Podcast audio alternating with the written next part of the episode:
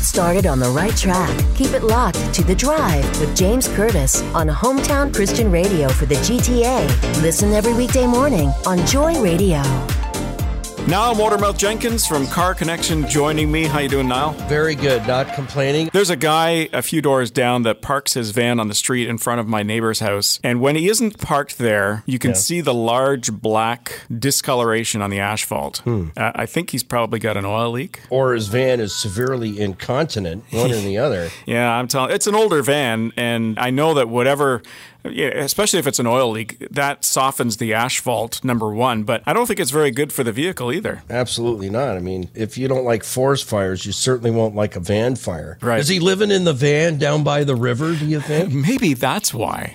Yeah, Could be it.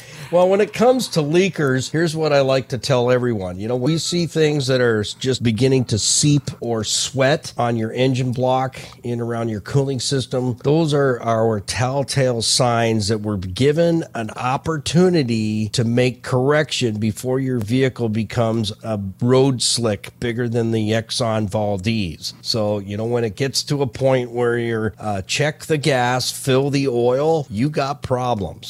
So we want to get after any kind of leakage whatsoever as soon as we have determined what product is actually leaking. You know, many years ago, we uh, in our shop on the Hamilton Mountain, we came up with what was called the Zarkey's test. Do you know what that is? I have no idea. Well, see, we would go to Zarkey's and buy the biggest, ginormous, humongous pizza known to mankind, and it came in a white box. So we would eat all the pizza first, me and the guys, and then we would uh, vehicle that's leaking. We would mark the box. Uh, where the front of the vehicle is and slip that under there overnight so that whoever's moving that vehicle out first thing in the morning will slide that box out from underneath and then we can see on that white box the total number of different fluids that are leaking so but that was actually very accurate believe it or not Yeah, for sure. the pizza was extremely good, I must say. But we were able to use that white pizza box to determine total number of fluids, and it would also even point out approximately where those fluids are coming down from on the engine block at the Exactly. bottom. Yeah, exactly. The other way of finding some leaks is uh, we have a dye test for pretty much every fluid known to mankind on an engine. So we can put dye in, and then with a black light, we can source the location of said leak and make correction. So, folks, don't ignore the little driplets that you get on your vehicle. It's important that those are traced and tracked down and corrected before you have a gusher. That's when it gets expensive. Yeah, well, that's the thing. If you're proactive in dealing with it at the front end, you're going to save down the road. So just deal with it. So deal with it. I'll share one quick story with someone we had forewarned of an engine leak and it went on for quite some time and the oil leak was onto the hot exhaust manifold. So it was motor oil coming out of the back of the intake manifold dripping